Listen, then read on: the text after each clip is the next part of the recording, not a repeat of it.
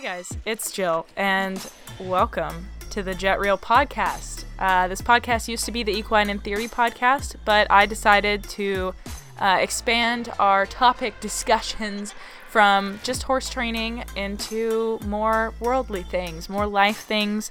Um, as a lot of you know, I am currently a 21 year old college student, just chilling it out in Arkansas. I'm studying psychology and working with my horses and just fumbling my way through young adulthood. And um, there's been a lot of stuff in my life that's been happening lately, and uh, I thought that they would make good podcast topics. Those those stuffs. So um, yeah, I've decided to branch out the podcast a bit, roll out season two with some new intro and outro music, and uh, just change it up a little bit and uh, start off 2020 with our revamped podcast. And I hope that you guys are as excited as I am for next Tuesday to hear the first episode. You can stay updated on JET Real Podcast.